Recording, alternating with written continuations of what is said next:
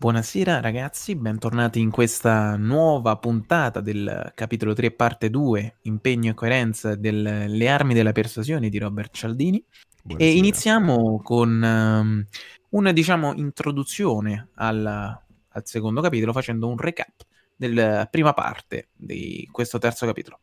Allora, allora l'autoillusione post intraprendimento di una decisione. Questo è vero perché comunque dobbiamo notare il fatto che una volta presa la decisione è difficile, risulta estremamente difficile cambiarla. Possiamo vedere questa, diciamo, questa tematica nel gioco su Rai 1 col famoso dubbione.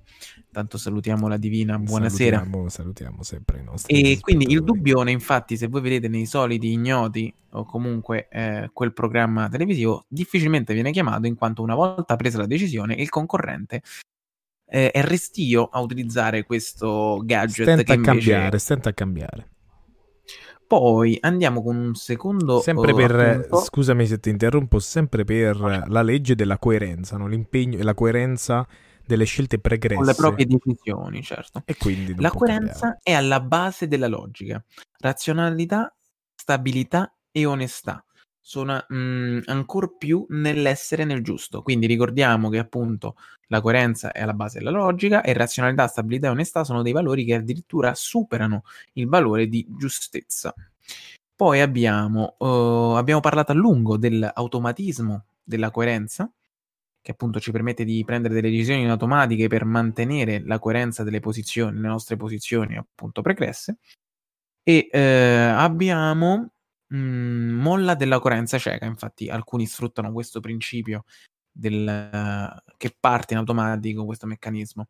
Poi abbiamo, oh, la conferenza che ho sottolineato spettacolare, e quella, ehm, conferenza hanno in cui è stato tenuto e, um, i due Uh, personaggi sono stati screditati pubblicamente dal collega di Robert Cialdini mentre, costru- mentre sostenevano la conferenza e hanno ricevuto un incredibile successo in quanto uh, la parte mh, emotiva delle persone si è aggrappata all'unica speranza che avevano, ovvero che era rivolta in quei due ciarlatani. Uh, demolendo la loro tesi hanno aggiunto appunto un valore in più in quanto era l'unica speranza, seppur illusoria, e cioè è meglio di nulla. Quindi in pratica ha innescato questo meccanismo che ha invogliato parecchia gente a iscriversi questo, a questo corso giocattoli, così lo chiamiamo. Poi come spiegare... Ah, questo è fantastico. Giocattoli, sì, ci ricordiamo giocattoli. Esatto, perché eh, a questo voleva annu- uh, aggiungere il l'evento, diciamo, come si può dire, del, per quanto riguarda Coca-Cola. Come spiegare gli articoli a gennaio, i giocattoli? Allora, cosa, cosa succedeva? Succedeva che uh, Robert Cialdini comprava il figlio uh, a gennaio, in pratica, uh, il giocattolo più costoso. Perché, quello più richiesto ehm, dal bambino prima delle vacanze di Natale in quanto loro mh, facevano promettere al padre di comprare questo giocattolo a Natale, ma poi lo mandavano in stock out, ovvero non facevano arrivare il giocattolo. Abbastanza giochi di quel tipo. Abbastanza giochi di quel tipo che avevano pompato durante la campagna pubblicitaria natalizia. Così si recuperava andando, il padre accattava un po' di giochi così, rabattava eh, più giochi per saziare quello. E poi però che succedeva? Che eh, il, il giocattolo magicamente tornava disponibile in negozio a gennaio, ricordiamo a gennaio il calo delle vendite post natalizio, e eh, guarda un po', ritorna presente nel negozio e quindi il bambino lo chiede, si appella alla molla della coerenza eh sì. e lo fa comprare in quanto gliel'avevi promesso a Natale e non era arrivato e quindi tu eh, lo compri e ti rincontri con persone che non vedevi da anni proprio in quel negozio giocattoli. Eh, abbiamo mh, mm, poi eh, ti fai promettere ai figli e poi rifornisci i negozi solo a gennaio. Grande punto questa qua.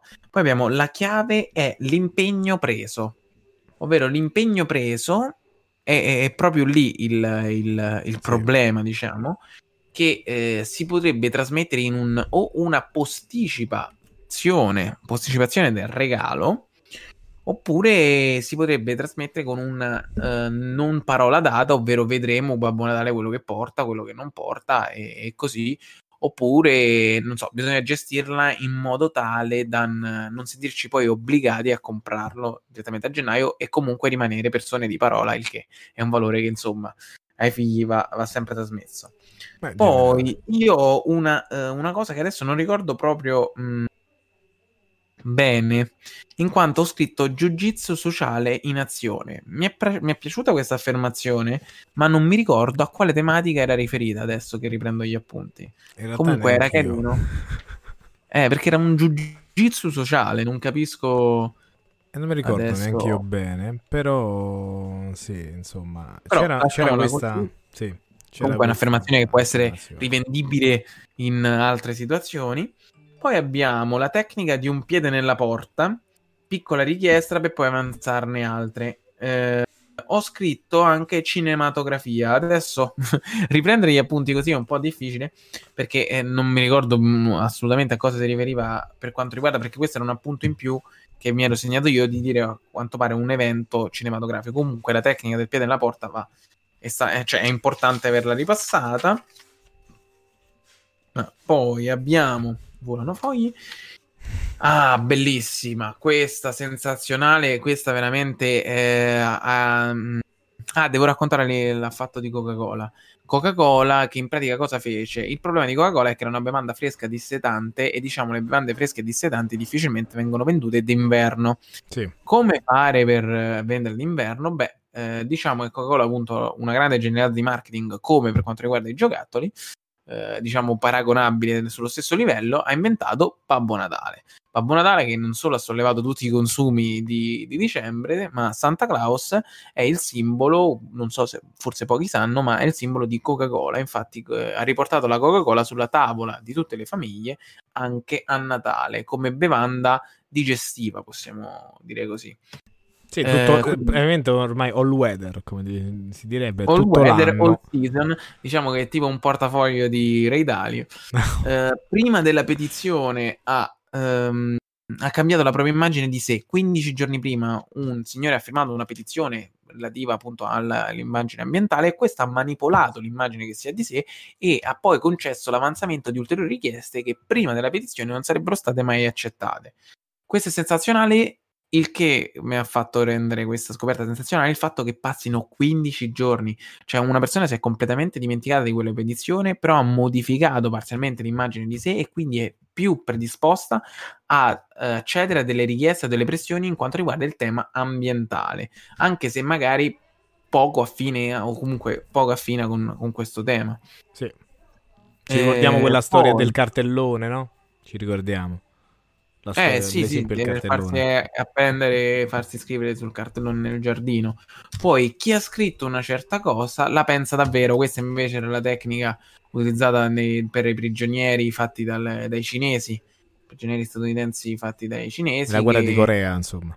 Facevano scrivere, fatto fare queste piccole dichiarazioni, insomma, che rinnegavano poi e sfruttando proprio questo principio riuscivano a manipolare soldati americani e far diventare spie comunque informatori validi molto di più rispetto a tecniche invasive e di tortura.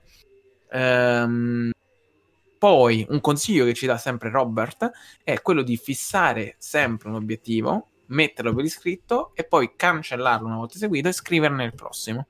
Quindi mettere per iscritto un obiettivo gli dà concretezza e aumenta il grado di, di riuscita di questo obiettivo. Assolutamente sì, è vero. Mettere per iscritto un obiettivo, un qualcosa a cui si sta attendendo, lo rende molto più, cioè rende molto più mh, mm, efficace la pratica poi e veramente si riesce ad ottenere dei risultati che magari prima non si sarebbero avuti senza averlo messo per iscritto perché quello ci impegna come abbiamo detto no? la coerenza l'impegno è un impegno scritto quindi qualcuno oggettivamente sta lì quindi qualcuno potrebbe dire, ah, ma no? E c'è sempre questo pensiero che noi dobbiamo poi a un certo punto concretizzare quell'impegno preso, quell'impegno scritto. E quindi, come dicevano anche i latini, no? Verba, verba volant, scripta manent, no? Anche lì già si era capito. In... Come? No, dico, persiste anche in questo caso. Comunque, io ricordo, Gabriele, per quanto riguarda Procter, Procter Gamble che avevamo citato, sì. è, è, sotto gli occhi del pubblico, quindi siamo ok. Eh, sì, per me è una pagina sotto 75. Gli occhi, sotto gli occhi del pubblico. Quindi riniziamo la pagina 75, che per te invece è la pagina 85. ok. Passiamo 10 pagine. Però ricordiamo anche Procter Gamble un altro esempio prima di cominciare, che era quello di fare questi concorsi, diciamo, a premi, perché mi piace un determinato prodotto. E in realtà, alla fine, eh, il fatto che le ditte guadagnavano molto da questi, da questi concorsi a premi, perché uno dice, ma in realtà se, se le persone potevano anche partecipare, persone che non avevano acquistato quel determinato prodotto. Però, alla fine, col fatto che prendevano ne acquisiva l'immagine. Ne acquisiva l'immagine e parlarne di quel bene di quel prodotto, alla fine, bene o male, influenzava la stessa persona e faceva diventare praticamente cliente la persona che magari prima non lo era, ma che aveva partecipato a quel concorso per vincere un premio, magari aveva anche vinto, per eh, appunto per, che aveva un incentivo, ma non a comprare il prodotto, ma solamente a vincere quel premio bandito dalla, dalla Procter o comunque da una grande azienda. E poi alla fine cascava dentro a questa trappola perché veniva talmente influenzato a parlare bene di quel prodotto e allora a questo punto perché non acquistarlo quel prodotto? No, si chiedeva. E quindi le persone acquistavano, c'era questa magica spinta a credere in ciò che avevano scritto. Allora, sotto gli occhi del pubblico, ehm, partiamo con questo paragrafo. Una ragione dell'efficacia degli attestati scritti è che possono facilmente essere resi pubblici. L'esperienza dei prigionieri americani in Corea è istruttiva in proposito. I cinesi curavano sistematicamente che i testi scritti fossero Bene, conosciuti. Scusami se ti interrompo, Dimmi. se non mi vedi adesso è perché vado a prendere l'acqua. Ah, va bene. Quindi... No, bene, senza poi magari hai fatto, sguardo, bene, hai, fatto bene, hai fatto bene. Quindi continua. Prego, eh, no, prego a te, grazie a te. prego, gra- mi sono fatto, prego ho fatto a te tutto. veramente. Ho fatto tutto io. Allora, i cinesi curavano sistematicamente che i testi scritti fossero conosciuti il più possibile, affiggendone copie nelle baracche del campo, chiedendo di leggerli nei gruppi di discussione o addirittura nelle trasmissioni radio. Ogni qualvolta si assume una posizione pubblicamente si è spinti a mantenerla per sembrare una persona coerente. Si è già visto quanto sia desiderabile questo tratto di personalità. Chi ne manca è giudicato instabile, incerto, confuso, debole e influenzabile. Chi lo possiede è visto come una persona razionale, sicura di sé, solida e fidata. Dato questo quadro, non sorprende davvero che la gente cerchi di evitare la reputazione di incoerenza. Per mantenere l'apparenza, quindi, quanto più una presa di posizione pubblica è conosciuta, tanto più riluttanti saremmo a cambiarla.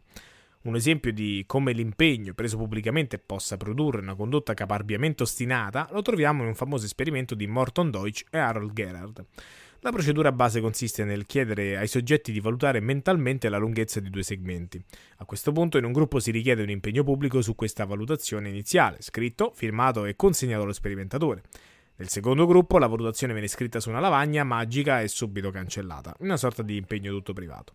Nel terzo non si chiede nessun impegno e i soggetti si limitano a una stima mentale. Ecco che in questo ruolo alcuni soggetti sono impegnati pubblicamente sulla propria decisione iniziale, altri solo privatamente, altri ancora non si sono compromessi affatto. Quello che interessava a Deutsch e Gerhard era vedere in quale condizione sperimentale si sarebbe avuta la massima fedeltà al giudizio iniziale, dopo aver ricevuto informazioni che lo contraddicevano. A tutti i soggetti venivano quindi forniti dati nuovi che indicavano che la prima valutazione era sbagliata, con la possibilità di correggerlo. I risultati sono stati chiarissimi. Quelli che non si erano compromessi in nessun modo erano i meno fedeli alla scelta compiuta e si lasciavano influenzare più di tutti dall'informazione nuova. In confronto a loro, quelli che avevano affidato provvisoriamente la loro valutazione alla lavagna magica erano molto meno disposti a cambiare idea. Benché l'impegno l'avessero preso solo con se stessi, nelle circostanze più anonime, l'atto stesso di mettere la stima per iscritto li rendeva meno influenzabili. Ma di gran lunga i più ostinati, di fronte a informazioni nuove che li contraddicevano, erano quelli che avevano preso posizione pubblicamente. Quel primo giudizio scritto e firmato li aveva resi refrattari, Un'ostinazione di questo genere può manifestarsi anche in situazioni dove l'accuratezza dovrebbe essere più importante della coerenza. È stato effettuato uno studio sperimentale sui processi di esito incerto affidati a giuridi di 6 o 12 componenti. Ebbene, i casi di impasse erano significativamente più frequenti quando i giurati dovevano esprimersi per alzata di mano rispetto a quando la votazione era segreta. Infatti, una volta che i giurati avevano annunciato pubblicamente le proprie posizioni, erano del pari riluttanti a cambiarle pubblicamente. In circostanze simili, dunque, il presidente di una giuria può ridurre il rischio di verdenti contrastati decidendo per uno scrutinio segreto anziché palese. Questa scoperta può essere utilizzata anche a fin di bene. Prendiamo le organizzazioni che cercano di aiutare le persone a liberarsi di certe cattive abitudini. Molte cliniche per l'obesità, ad esempio, sanno bene che spesso la decisione privata di stare a dieta non regge alle seduzioni delle pasticcerie, dei profumi della cucina, della pubblicità. Per questo cercano di puntellarla con un impegno pubblico. Esigono che i pazienti mettano per iscritto il peso che si impegnano a raggiungere nell'arco di una settimana e che lo mostrino a quanti più amici, familiari e vicini possibili. Secondo i specialisti, spesso questa semplice tecnica funziona dove tutte le altre hanno fallito. Naturalmente, non c'è bisogno di ricorrere a una clinica specializzata per acquistare come alleato un impegno pubblico. Una donna di San Diego mi ha raccontato come si è servita da sola di questo metodo per smettere di fumare. Buonasera ad Abba Prime. Ricordo che fu dopo aver saputo dell'ennesimo studio scientifico che dimostrava che il fumo causa il cancro. Ogni volta che usciva una di queste notizie decidevo sempre di smettere, ma non ci riuscivo mai. Questa volta però mi dissi che dovevo fare qualcosa. Sono una persona molto orgogliosa. Se gli altri mi vedono sotto una cattiva luce, mi dispiace. Sicché pensai, forse posso farmi aiutare dall'orgoglio per perdere questa maledetta abitudine. Allora mi sono fatto un elenco di tutte le persone alla cui stima tenevo davvero. Poi sono uscita, ho preso alcuni cartoncini commerciali in bianco e sul retro scritto Prometto che non fumerò mai più un'altra sigaretta. In capo a una settimana avevo distribuito e spedito i cartoncini a tutte le persone della lista. Mio padre, mio fratello, il principale, la mia migliore amica, il mio ex marito, tutti quanti meno uno. L'uomo con cui stavo all'epoca. Avevo perso la testa per lui e volevo a tutti i costi che mi stimasse come persona. Ci pensai due volte prima di dargli il biglietto perché se non riuscivo a mantenere la promessa sarei morta. Ma un giorno in ufficio, lui lavorava nello stesso edificio, salì nella sostanza di consegnare il biglietto e me ne andai senza fare una parola. Lasciare le sigarette era la cosa più dura che avessi mai fatto in vita mia. Mi sarà capitato migliaia di volte di pensare che dovevo avere una sigaretta. Ma ogni volta che succedeva, mi bastava rappresentarmi la figura che avrei fatto con tutte le persone della mia lista, in particolare con lui, se non resistevo. È bastato quello. Non ho mai più tirato una boccata di fumo. Il bello è che quell'uomo si rivelò in seguito una persona assai insignificante. Non so più immaginarmi che cosa mai ci vedessi all'epoca, ma inconsapevolmente mi aiutò nella fase più difficile, della cosa più difficile che io abbia mai fatto. Ora non lo trovo più neanche attraente, ma gli sono lo stesso grata perché forse mi ha salvato la vita. Eh, bella, bell'esempio, insomma, bell'esempio. per chiudere questo paragrafo. Lo sforzo in più altro paragrafo eh, di questo nostro capitolo 3. Un'altra ragione per cui gli impegni scritti sono così efficaci è che richiedono più sforzo. Ed è chiaramente dimostrato che quanto maggiore lo sforzo richiesto da un impegno, tanto maggiore sarà la sua influenza sugli atteggiamenti di chi se l'ha assunto. Le prove le possiamo trovare intorno a noi o negli angoli più sperduti del mondo primitivo. Per esempio, i Tonga, una tribù dell'Africa australe, esigono da ogni maschio un'elaborata cerimonia di iniziazione prima di ammetterlo nel gruppo degli uomini. Come in tante altre culture primitive, il ragazzo deve sopportare grandi prove prima di essere considerato un membro adulto della tribù. Gli antropologi Whiting, Clackhorn ed Anthony, come cacchio si chiama, vabbè, descrivono brevemente, ma in maniera efficace, i tre mesi durissimi dall'iniziazione tra i Tonga. Fra i 10 e i 16 anni, il maschio viene mandato dai genitori alla scuola di circoncisione, che si tiene ogni 4 o 5 anni. Qui, in compagnia dei suoi coetanei, è sottoposto al crudele trattamento dei maschi adulti. L'iniziazione comincia passando fra due file di uomini che lo picchiano coi bastoni, dopodiché al ragazzo si strappano le vesti e si tagliano i capelli. Quindi gli viene incontro un uomo coperto da una criniera di leone e lo fa sedere su una pietra davanti a sé. Qualcuno allora lo colpisce alle spalle e mentre si volta per vedere chi l'ha colpito, l'uomo leone gli afferra il prepuzio e lo taglia in due tempi. Aia. Dopo lo rinchiudono per no, tre mesi. Un Lasciamo un attimo un momento di riflessione. Cioè, vieni e di raccoglimento al momento pure. Eh.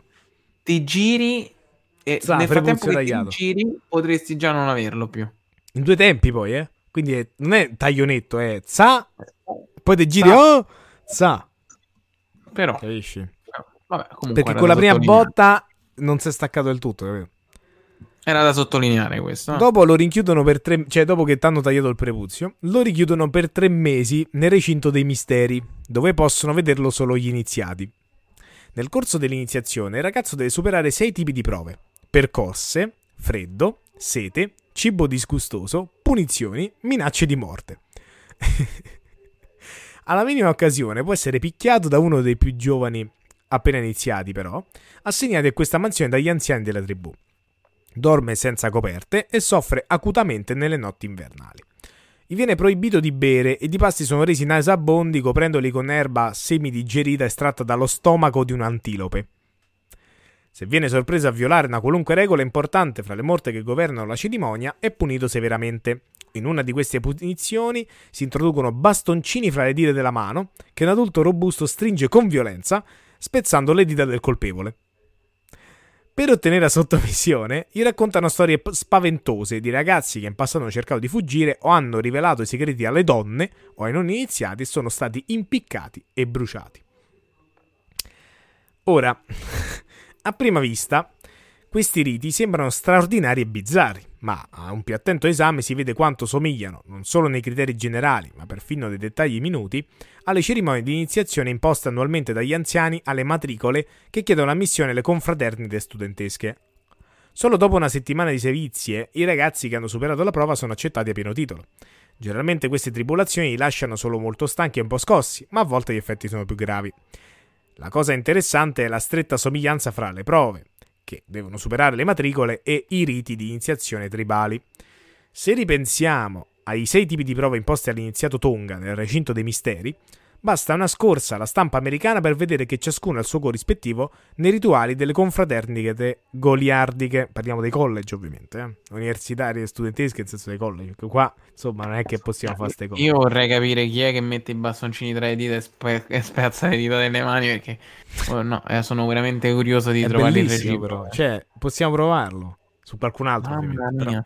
Poi devono essere pure bei bastoncioni perché comunque le devi proprio piegare, capito? Eh, se spacchi le dita, insomma, ci vuole. Eh, no, no, vabbè, vabbè. vabbè Mamma Poi, poi che, che, forza di compressione, insomma, di quell'altro che gli stringe la mano, insomma, e spaccargli le dita, non ci vuole... Cioè, eh, ci vuole cioè, un po' comunque, di forza. Cioè, se io prendo due ossicine d'agnello, non è che riesco a rompere solo perché metto un bastoncino in mezzo. Cioè, comunque, vabbè. Mamma mia, ragazzi. Allora, andiamo a parlare di queste eh, prove. Percosse. Il quattordicenne Michael Calogris passò tre mesi ricoverato in ospedale per guarire dalle lesioni interne procurategli della cerimonia di iniziazione della sua confraternita studentesca. Gli era stato ordinato di tenere le mani ben ferme sopra la testa, mentre gli studenti più anziani lo colpivano ripetutamente con pugni e calci nello stomaco e sulla schiena. Esposizione al freddo. Uno studente liceano californiano fu abbandonato dagli anziani in un bosco in alta montagna, con indosso solo una maglietta e un paio di calzoncini. Mentre cercava la via di casa in mezzo alle intemperie, il ragazzo cadde in un burrone, fratturandosi le ossa e battendo la testa. Le ferite gli impedirono di proseguire oltre e il freddo lo uccise dopo alcuni giorni. Sete, meno male che stiamo in Italia. Due matricole universitarie vennero rinchiuse in uno sgabuzzino e nutrite con cibi abbondantemente salati per quasi due giorni.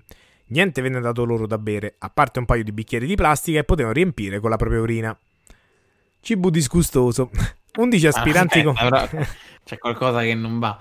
Chiusi in uno sgabuzzino con dati da mangiare i cibi salati. Mm-hmm. Due giorni, ma poi, cioè, veramente... Ma poi, poi urini salati, cioè, probabilmente, cioè... Vabbè. Cibo disgustoso. 11 aspiranti confratelli di una società studentesca in California vennero obbligati a ingoiare, tutte di un pezzo, delle gigantesche fette di fegato crudo intriso di olio. Uno di essi fallì per tre volte il compito assegnato. Alla quarta riuscì finalmente a inghiottire il pezzo di carne che gli provocò una congestione letale. Punizioni letale, sì. Perché la congestione non è per il freddo? Eh, non lo so, magari qualcosa col crudo. Boh, non lo so. Eh, forse il, il, traduttore di questo libro ha usato congestione, magari era qualcos'altro.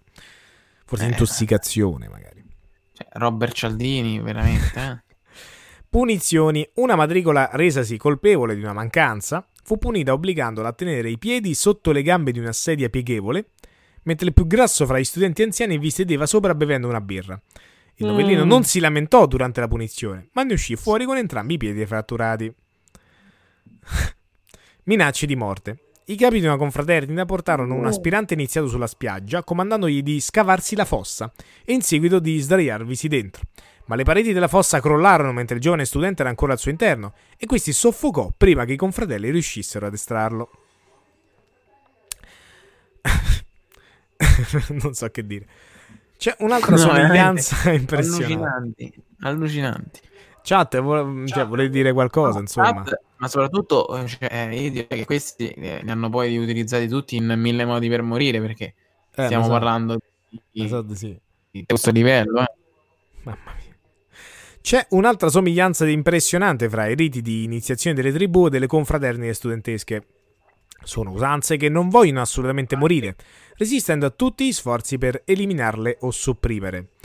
Le autorità, fossero i governi coloniali o gli amministratori dell'università, hanno tentato con minacce, pressioni sociali, azioni legali, editti, premi e castighi di convincere questi gruppi ad eliminare gli aspetti più umilianti e rischiosi delle loro cerimonie di iniziazione, ma tutto è stato inutile.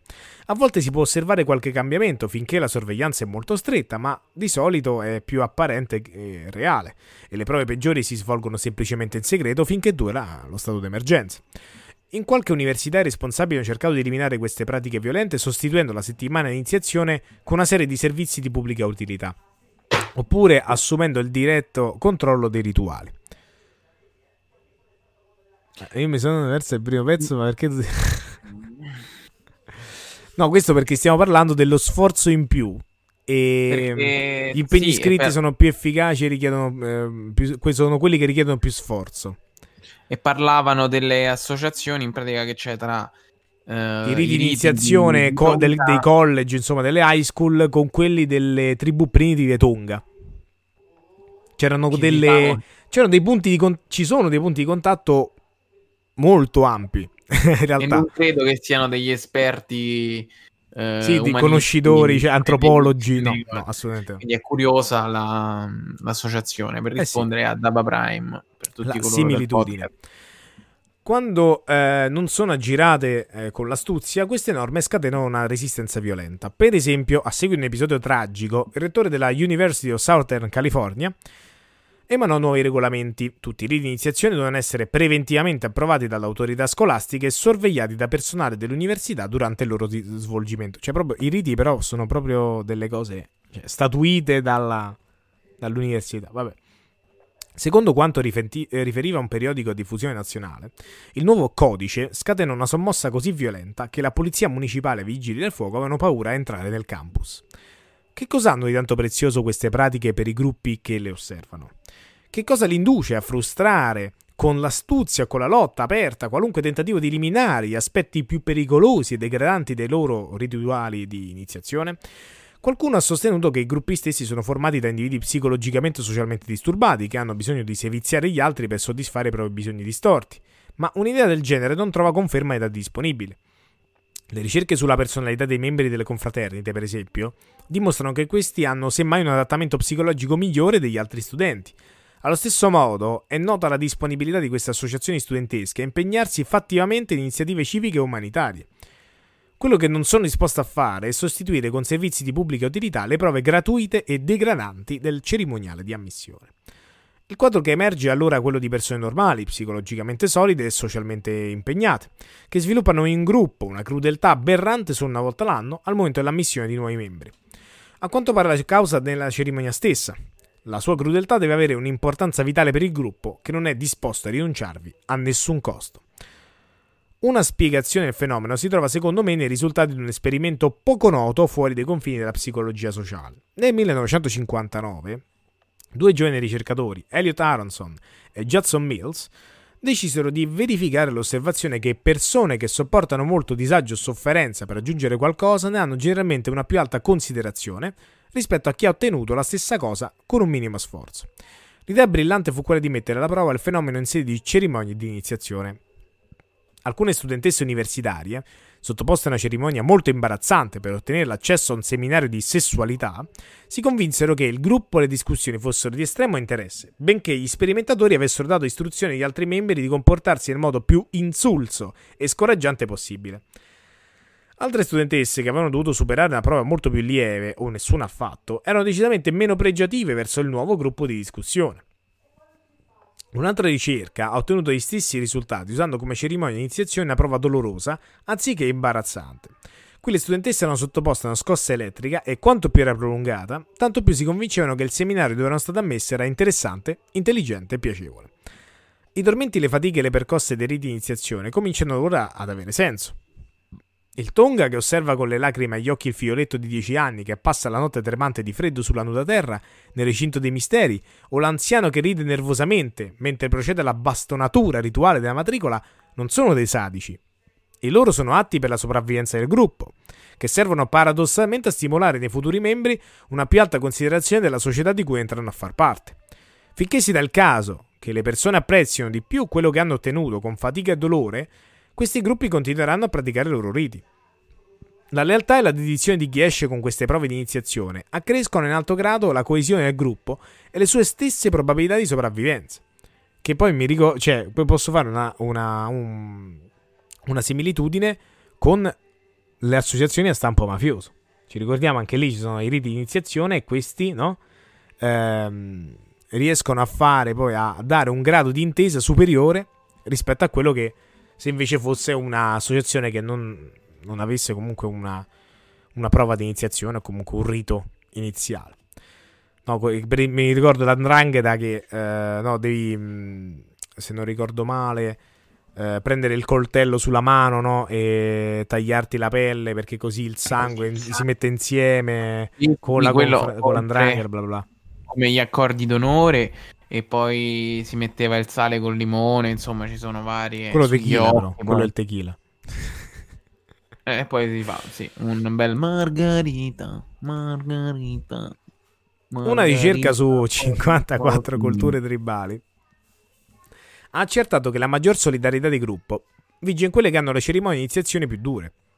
Dato quello che sappiamo dall'esperimento di Aronson e Mills sui effetti di un'iniziazione gravosa ai fini della fedeltà del gruppo, non sorprende davvero l'opposizione a tutti i tentativi di eliminare questo legame così decisivo. I militari non sono affatto esenti da questo tipo di processi. Le sofferenze e le angherie inferte alle nuove regole sono ormai fonte di aneddoti proverbiali. Il romanziere William Styron, che aveva prestato servizio tra i Marines, racconta le proprie esperienze con un linguaggio a metà strada tra il rito tribale e l'iniziazione studentesca. Esercitazioni senza fine sotto il sole cocente, abusi mentali e fisici, umiliazioni, il sadismo dei sergenti.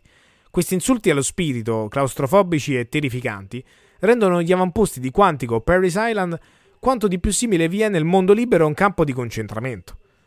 Oltre a narrarci la desolazione del suo incubo di addestramento, Styron ci, dica, ci indica scusate, tuttavia anche il risultato che si intendeva ottenere – Ogni ex marine che conosco, indipendentemente dagli orientamenti politici o spirituali sviluppati dopo quegli anni di entusiasmo giovanile, considera i propri trascorsi di addestramento come una prova del fuoco da cui è uscito temprato, più elastico e più coraggioso. Ma perché dovremmo credere alla storia di un narratore come William Styron abituato a confondere le frontiere tra realtà e fantasia? Perché dovremmo dargli ascolto quando sostiene che il carattere infernale del suo addestramento militare non era solo efficace, ma addirittura voluto, voluto per forgiare determinati livelli di orgoglio e cameratismo tra coloro che sopravvivevano a queste tribolazioni?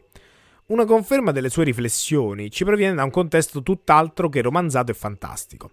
Il cadetto John Edwards fu espulso nel 1988 dall'Accademia Militare di West Point per un'accusa relativa al nonnismo autorizzato a cui le matricole dell'Accademia erano sottoposte da parte degli allievi più anziani, tra i quali era compreso lo stesso Edwards, per accertare se fossero in grado di sopportare i rigori dell'addestramento. Cos'era successo? Forse Edwards si era reso responsabile di eccessive crudeltà nei confronti dei colleghi più giovani? No, piuttosto il contrario. Pur essendo stato capace, al suo ingresso nella scuola, di superare i rituali previsti, si era in seguito rifiutato di applicare a sua volta dalle matricole lo stesso trattamento da lui ritenuto assurdo e disumanizzante. La vicenda ci dimostra che nei gruppi per i quali è essenziale un duraturo senso di appartenenza e solidarietà, cerimonie di iniziazione ardue ed onerose producono rilevanti vantaggi a cui le organizzazioni stesse non rinunciano facilmente, sia nel caso di aspiranti membri riluttanti a sottoporsi alla procedura, sia nel caso di superiori restii ad applicarla. Quindi insomma, be, be, insomma bei, begli spunti, tra virgolette. Io mi ricordo molto, una, molto storia, una, storia, personale, Mattia. Io mi, non, non, posso parlarne, però tu, tu, sai, insomma, di quale gruppo sto parlando. Di un Vabbè, gruppo. La JG eh. è un gruppo rinomato nei territori aricini che comunque... Vabbè, era, è segreto, è segreto, è segreto. Purtroppo dopo è andata a Siokan. No, non, non ricominciamo con queste cose, zio cano. Il rientro. Io non so perché, ma Discord su computer, ma ti porco zio cane. Dà sempre dei problemi. Se n'è andata ancora la diretta. E adesso non ti vedo, ca. Eh, manco io. Ah, quanto mi dà fastidio Ma sta cosa. tu non vedi a me o... Ma ti devi, devi ricominciare a fare le cose perché io non ci sto a capire anche niente. Eh, lo so, se funzionasse... eh, guarda. E poi il, fa- il fatto buono è che avevamo l'audio di prima qualità così. Eh, lo so. Lo so. Ricordate sempre quello. Eh, lo so, però qua ogni volta, se dobbiamo fare così ogni volta, a me me- mi sta rodendo abbastanza, insomma. Perché Eh. l'audio che arriva a me è quello un po' metallizzato, diciamo. Eh no, lo capisco, lo capisco. Comunque possiamo tranquillamente riprendere. Possiamo riprendere. Penso che chi ci sta seguendo, insomma, ci siamo. Datemi un cenno, dateci un cenno per Sì, quanto sì, riguarda credo che, che si vada. tutto bene. Tutto vada, mi dice che 6500, vai- io non so perché c'ha dei down alle volte così. Non, non riesco a comprendere la sua la questione, insomma. Perché la CPU sta al 26%, i frame sono quelli. Sì, eh. sì, ma è proprio improvviso. Non riesco a capire che No, Discord possiamo- sul PC, perché Discord sul PC, perché se- quando era Discord quando lo usavo da browser non ha mai fatto questa cosa qui. Ok, la, La divina, divina manda l'ok e quindi la scelta interiore. Ora si vede Sì, bene. si vede anche La scelta interiore. Finora abbiamo chiarito alcuni punti importanti per quanto riguarda l'impegno, la sua efficacia nel modificare l'immagine di sé e il comportamento futuro di una persona è massima quando l'impegno attivo, pubblico e faticoso. Ma c'è anche un'altra proprietà che è più importante di queste tre messe insieme. Per capire di che si tratta, dobbiamo prima risolvere due piccoli misteri nel comportamento delle confraternite studentesche e dei cinesi che conducevano il programma di indottrinamento in Corea. Il primo è il rifiuto delle confraternite di ammettere nei riti di iniziazione corvée di pubblica utilità. Se è la fatica e sgradevolezza delle prove quello a cui tengono, certamente non ne mancano in certi servizi volontari presso ospedali, centri di salute mentale, cronicari oppure nel restauro di edifici storici. Inoltre imprese del genere servirebbero a migliorare la loro immagine presso l'opinione pubblica. Sembrerebbe una buona ragione per accertarle. Eppure non vogliono.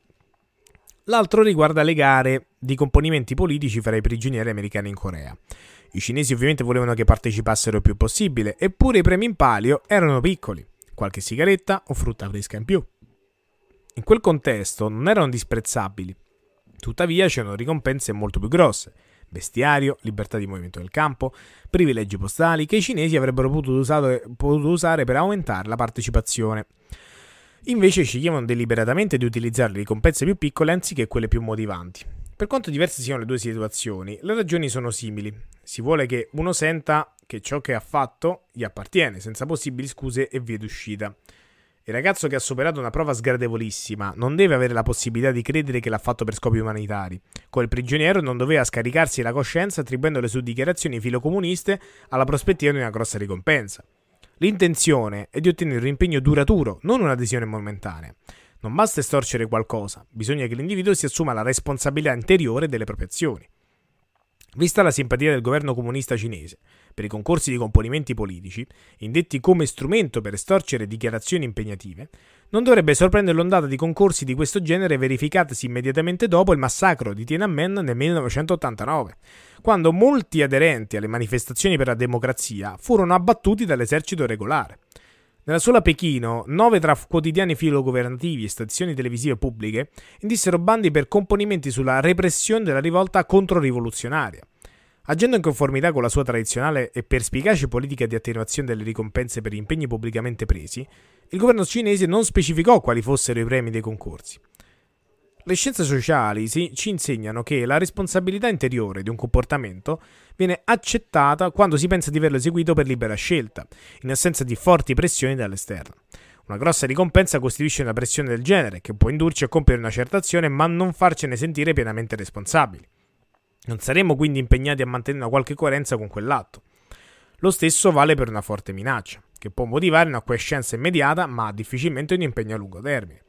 Tutto questo comporta alcune conseguenze importanti per l'educazione dei bambini, suggerendo di evitare ricorso massiccio a minacce o lusinghe per ottenere da loro cose in cui vogliamo che credano per davvero. Pressioni del genere produrranno forse una temporanea obbedienza, ma se questo non ci basta, se vogliamo che siano convinti di quello che fanno e continuino a farlo quando non siamo lì a punire o premiare, allora dobbiamo fare in modo che si sentano personalmente responsabili delle azioni che vogliamo da loro. Un esperimento di Jonathan Friedman può darci qualche indicazione su quello che bisogna fare e non fare a questo proposito.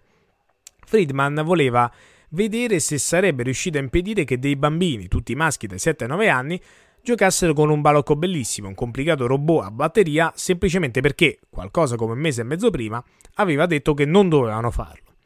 L'impresa non era facile, ovviamente, ma l'idea era di fare in modo che i bambini si convincessero da soli che non era giusto giocare con l'oggetto proibito. Ottenere un'obbedienza temporanea era facile, bastava minacciare gravi conseguenze nel caso che li avesse colti in flagrante. Lo sperimentatore mostrava al bambino 5 giocattoli e dopo avergli detto non va bene giocare con robot, se giochi con robot mi arrabbio davvero e vedrai che cosa ti faccio, usciva per qualche minuto. Su 22 bambini, 21 non hanno toccato l'oggetto proibito durante la sua assenza. Naturalmente erano osservati attraverso uno schermo unidirezionale ma ciò che interessava era l'efficacia della minaccia a distanza di tempo, quando lo sperimentatore non era più nei pressi. Per verificarlo, sei settimane dopo, si presentava alla scuola un assistente che prelevava i bambini dalla classe uno per volta, li portava nella stanza con cinque giocattoli e li sottoponeva a una prova di disegno, senza fare minimo accenno alla situazione precedente. Mentre riguardava i disegni eseguiti, diceva al bambino che poteva giocare con quello che voleva. Quasi tutti prendevano un giocattolo e di questi il 77% sceglieva proprio quello proibito. La minaccia di Friedman, così efficace sul momento, non serviva più in sua assenza. Con un altro gruppo di 22 bambini, tutti maschi anche questi della stessa età, la procedura era leggermente cambiata. Lo sperimentatore non faceva minacce e, prima di lasciare brevemente la stanza, si limitava a dire che non va bene giocare con il robot. Il divieto senza minaccia risultò nell'immediato altrettanto efficace. Anche qui, uno solo toccò il robot durante la breve assenza di Friedman. La vera differenza fra i due gruppi venne fuori sei settimane dopo. Lasciate libere dall'assistente di giocare con quello che volevano mentre correggeva il test, la maggior parte di loro evitava il giocattolo proibito, benché fosse di gran lunga il più appetibile. Gli altri erano un sottomarino di plastica, un guanto da baseball da bambini senza palla, un fucilino scarico e un piccolo trattore. Fra quelli che si mettevano a giocare con gli oggetti presenti nella stanza, appena il 33% sceglieva il robot. In tutti e due i gruppi era successo qualcosa di ben preciso. Nel primo, la grave minaccia dello sperimentatore era molto efficace, finché c'era il rischio di essere colti sul fatto, ma non più a distanza di tempo in sua assenza. Tale minaccia evidentemente aveva insegnato non che era sbagliato giocare con robot, ma solo che era imprudente finché durava il pericolo. Negli altri, l'evento era interno, L'avvertimento senza minaccia non solo aveva l'effetto voluto, ma li induceva anche ad assumersi in proprio la responsabilità di evitare che quelli giocattolo mentre restavano da soli. In qualche modo erano portati a concludere che non avevano giocato con robot perché non ne avevano avuto voglia. Dopotutto non c'erano punizioni che spiegassero altrimenti il loro comportamento. E così, trascorso un mese e mezzo, continuavano a ignorare l'oggetto proibito perché il cambiamento era avvenuto dentro di loro. Ormai credevano essi stessi di non volerlo. Sono chiari gli insegnamenti che se ne possono ricavare nell'educazione dei bambini. Supponiamo che i genitori vogliono insegnare a un bambino di, che è male dire le bugie. Una grave minaccia può avere effetto finché sono presenti e possono scoprirlo, ma non servirà a ottenere il risultato principale. Fargli chiedere che non mente perché è lui per primo convinto che non si deve fare. Per questo ci vuole un metodo più sottile. Bisogna sì dargli una qualche ragione sufficiente per essere sincero più delle volte, ma non tanto forte da essere questa la sola ragione evidente della sua sincerità. Il difficile sta nel trovare l'esatta gradazione, dal semplice invito al leggero avvertimento, ma l'importante è ridurre al minimo indispensabile la pressione esterna, in modo che il bambino sia spinto inizialmente a seguire il comportamento desiderato, ma allo stesso tempo possa sentirsene personalmente responsabile può non essere un compito facile, ma merita svolgerlo per ottenere un impegno duraturo, invece che un conformismo passivo di breve respiro. Per le ragioni già dette, i professionisti della persuasione preferiscono quel tipo di coinvolgimento che produce un cambiamento interiore. Anzitutto il cambiamento non è solo specifico alla situazione, ma si estende a molte situazioni affini. In secondo luogo, gli effetti sono durevoli. Così, se l'immagine di sé si è trasformata, diventando quella di una persona animata da spirito civico, molto probabilmente si darà prova di civismo anche in tante altre circostanze si continuerà a farlo, finché questa nuova immagine di cittadino modello resterà in piedi. Un altro vantaggio è che, Questo tipo di impegni si regge da solo senza che ci sia bisogno di continuare, con dispendio di fatica e di denaro, a rinforzare il cambiamento avvenuto. È sufficiente il bisogno di coerenza. Una volta che ha cominciato a considerarsi un cittadino modello, il nostro soggetto sarà portato a vedere le cose sotto un'altra luce, a prestare attenzione ai problemi della comunità che prima non vedeva, a dare ascolto ad argomentazioni che prima non udiva e a trovarle più convincenti. In generale farà di tutto per assicurarsi sulla giustezza della scelta fatta. Quello che conta in questo processo di produzione continua di nuove giustificazioni dell'impegno preso e che le ragioni adotte sono nuove. Sicché, anche se la ragione iniziale sparisce, possono bastare da sole queste altre, scoperte di fresco, a corroborare l'idea di aver fatto la cosa giusta. Questo meccanismo presenta enormi vantaggi per chi lo vuole sfruttare a suo vantaggio. Se ci costruiamo da soli nuovi puntelli per sostenere scelte già compiute, un individuo senza tanti scrupoli può offrirci un'esca per indurci a fare la scelta che gli interessa e poi, una volta presa la decisione, far sparire l'esca, sicuro che la nostra decisione si reggerà sulle proprie gambe.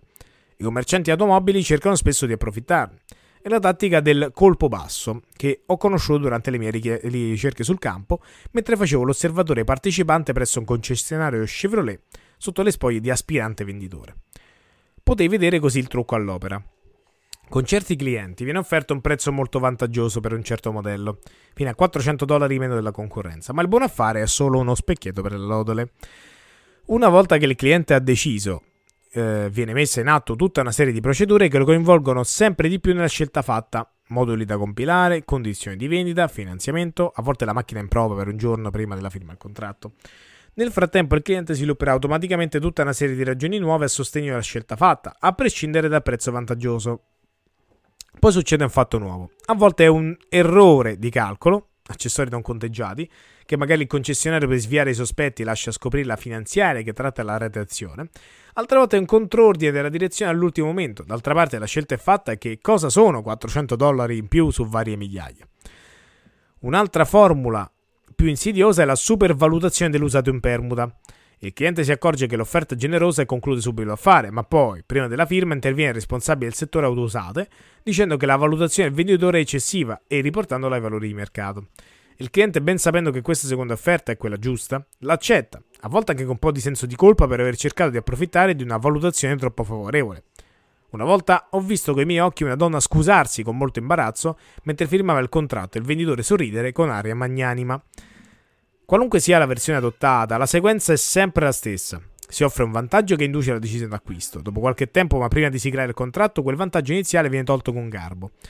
Sembra incredibile che il cliente accetti di comprare un'auto a queste condizioni, eppure la cosa funziona. Non, non con tutti, ma abbastanza spesso da essere usata sistematicamente da molti rivenditori, che hanno capito bene come una scelta iniziale si costruisca da sola il suo sistema di sostegno, munito di tutta una serie di giustificazioni nuove. Spesso queste giustificazioni pongono la decisione su un piedistallo così solido che essa si mantiene anche quando il venditore con un colpo di mano fa venir meno l'unico puntello iniziale. A quel punto la perdita non sembra tanto grossa al cliente, che si consolerà con tutte le altre buone ragioni che ha trovato per giustificare la scelta. A nessuno viene in mente che quelle ragioni non sarebbero nemmeno esistite se prima la scelta non fosse avvenuta. A seconda delle motivazioni di chi le usa, tutte le tecniche di persuasione esaminate in questo libro possono essere adoperate a fin di bene e a fin di male. Non deve meravigliare allora che anche la tattica del colpo basso possa essere usata a scopi socialmente utili. Una ricerca condotta nell'Iowa, per esempio, dimostra che può servire a stimolare il risparmio energetico da parte dei proprietari di abitazioni. Il lavoro diretto da Michael Pollack comincia all'inizio dell'inverno, quando un intervistatore si presentò nelle case dotate di riscaldamento a metano, dando alcuni suggerimenti per risparmio energetico invitando i proprietari a consumare di meno in futuro. Tutti consentirono, ma l'esame delle bollette a distanza di un mese e poi alla fine dell'inverno dimostrò che non c'era stato nessun risparmio reale. Suggerimenti e buone intenzioni non bastavano, come era prevedibile, e l'equipe provò una diversa strategia su un campione analogo della popolazione. Oltre alle solite raccomandazioni, l'intervistatore offriva la possibilità di vedere il proprio nome pubblicato sul giornale come esempio di senso civico e di buone abitudini energetiche. L'effetto fu immediato. Un mese dopo il controllo dei contatori indicava che queste famiglie avevano risparmiato in media 119 metri cubi di gas ciascuna. Allora l'esca iniziale fu tolta. A tutti arrivò una lettera che li informava dell'impossibilità di pubblicare i loro nomi sulla stampa. Alla fine dell'inverno si esaminarono gli effetti che questa lettera aveva avuto sulle abitudini di consumo energetico delle famiglie. Erano tornate ai vecchi sprechi? Tutt'altro. Nei restanti mesi invernali avevano risparmiato più metano che nel primo mese, quando ancora speravano di vedere pubblicato il proprio nome. In termini percentuali, il risparmio è salito del 12,2% il primo mese, ma dopo la lettera al 15,5% per tutto il resto dell'inverno. Anche se in questa materia non possiamo mai avere certezze assolute, una spiegazione salta immediatamente agli occhi. Una volta indotto dalla promessa di pubblicità sui giornali, l'impegno per il risparmio energetico ha cominciato a generare da solo i suoi puntelli. No abitudini di consumo, l'orgoglio per il proprio spirito civico, la convinzione della necessità di ridurre la dipendenza del paese dalle fonti energetiche dall'estero, la diminuzione delle bollette, la soddisfazione morale di sapersi negare certe comodità, ma soprattutto la nuova immagine di sé come persone che hanno una mentalità decisamente orientata verso il risparmio di energia. Con tutte queste nuove ragioni di supporto, non meraviglia che l'impegno si sia mantenuto anche dopo che l'unico puntello iniziale era sparito. La cosa strana è che, piuttosto che una volta perduto il miraggio della pubblicità, le famiglie non si limitassero a mantenere le abitudini acquisite, ma addirittura si impegnassero ancora di più. Se ne possono dare infinite spiegazioni, ma quella che mi convince di più è questa. In un certo senso, la prospettiva di un riconoscimento pubblico impediva di fare totalmente proprio l'impegno assunto. Di tutte le ragioni era l'unica esterna, così quando arrivò la lettera di disdetta, ecco che scompariva l'unico impedimento a sentire la sua nuova abitudine esclusivamente come frutto di una scelta personale. L'immagine di sé come cittadino modello ne usciva rafforzata, senza riserve di alcun tipo e spingeva a impegnarsi ancora di più nel risparmio di energia. Sì o no, la spiegazione giusta, questa, una replica dell'esperimento d'opera dello stesso Pollack dimostra che i risultati non sono affatto accidentali. La nuova ricerca è stata condotta estate, sempre nell'Iowa, su famiglie che avevano un impianto centralizzato di condizionamento. La promessa di pubblicità sul giornale ha prodotto nel mese di luglio risparmio del 27,8% del consumo di elettricità, in confronto a un campione simile di famiglie non contattate o non allettate con la falsa promessa. A fine luglio è stata spedita la lettera di revoca. Invece di tornare alle vecchie abitudini, le vittime del trucco sono arrivate in agosto a un risparmio addirittura del 41,6%. Evidentemente, indotti alla scelta da un allettamento iniziale, le sono stati ancora più fedeli dopo che l'esca è sparita con un gioco di prestigio. Beh, beh bello, bello, insomma, sì. C'è un suo perché, c'è un suo perché. Mattia, intanto sì, che, che, mi faccio una bevuta, sì, no, gli ospiti. Curioso sicuramente il fatto che, come viene esposto da Robert, che um, questa tecnica può essere utilizzata non solo per scopi di lucro e fini negativi come far vendere Chevrolet uh, fingendo gli sconti e poi rinnegandoli, ma appunto con una tematica di sensibilità energetica e ambientale e estremamente diciamo, un, um, uno scopo più nobile che dà lustro a questa tecnica del colpo basso che potrebbe risultare alquanto efficace a quanto pare addirittura con un risparmio del 41,6 è notevole eh. considerando che stiamo parlando di impianti di condizionamento centralizzato che sono anche abbastanza difficili da gestire e beh che poi non so di preciso in uh, cosa, questo ovviamente è un, è un, aspetto abbastanza tecnico che Robert ha voluto escludere, ma eh, è curioso sapere come fare a risparmiare il 41% appunto nel, nel, mese di agosto. Secondo me, magari tenendolo spento in determinati orari sì. o accendendolo solo in Magari sai se dipende dall'abitudine. Perché magari che ne so, quelli tenevano tutto il giorno aperto. 41% è più facile, insomma, che durante la giornata magari esci di casa, lo spegni. Oppure comunque durante la giornata, bene o male, se stai fuori, ti metti là con la eh, finestra aperta. In pratica, l'energia si butta iosa come se non la pagassero negli Vabbè, negli anni Ottanta. Abbiamo capito da questo. ecco cosa abbiamo capito in questo capito. E adesso c'è l'altro paragrafo. Dopo... Come dire di no, che è molto importante, vedete? Eh, qua dice sempre buon Cialdini, ci dà sempre eh, la, la controarma, insomma la risposta all'arma. Buonasera ragazzi, scusate, entra a gamba tesa, una cosa non c'entra nulla. Sono appena reduce al finale Breaking Bad e sto male. Poi ne parliamo allora. Appena finiamo questa cosa. Mancano posto, sei sì. pagine. Sei pagine alla fine del capitolo. E eh, tanto Ele e... ci vorranno almeno due o tre settimane per metabolizzare. Eh. Mattia è vero, l'ha visto e rivisto. Quindi... Eh, Gabriele non l'ha visto? No. Eh, allora non spoilerò e comunque rimprovero severamente Gabriele per non aver visto Breaking Bad, che continua a non vederlo quando invece si vede quattro puntate di LOL.